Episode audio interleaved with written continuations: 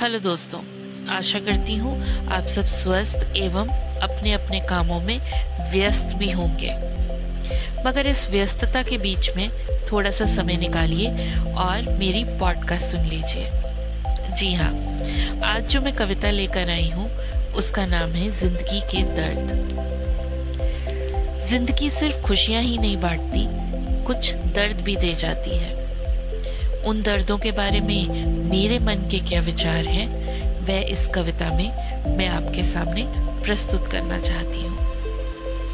तो कविता का नाम है दर्द।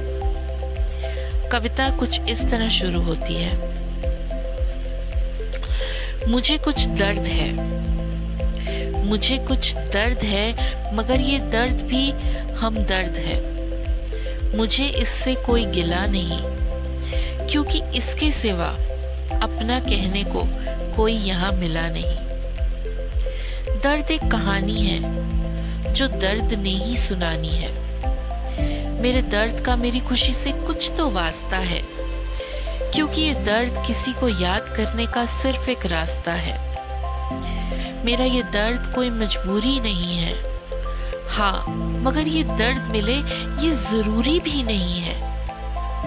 मगर ये दर्द मेरे हिस्से आया है तो इसे खुशी से क्यों ना कबूल करूँ? इसके होने की क्यों इतनी परवाह करूँ? ये तजुर्बों से मिलता है तो क्यों ना इसका एहसास करूँ? समझूं समझूं इस दर्द को और खुद ही इसकी दवा बनूं।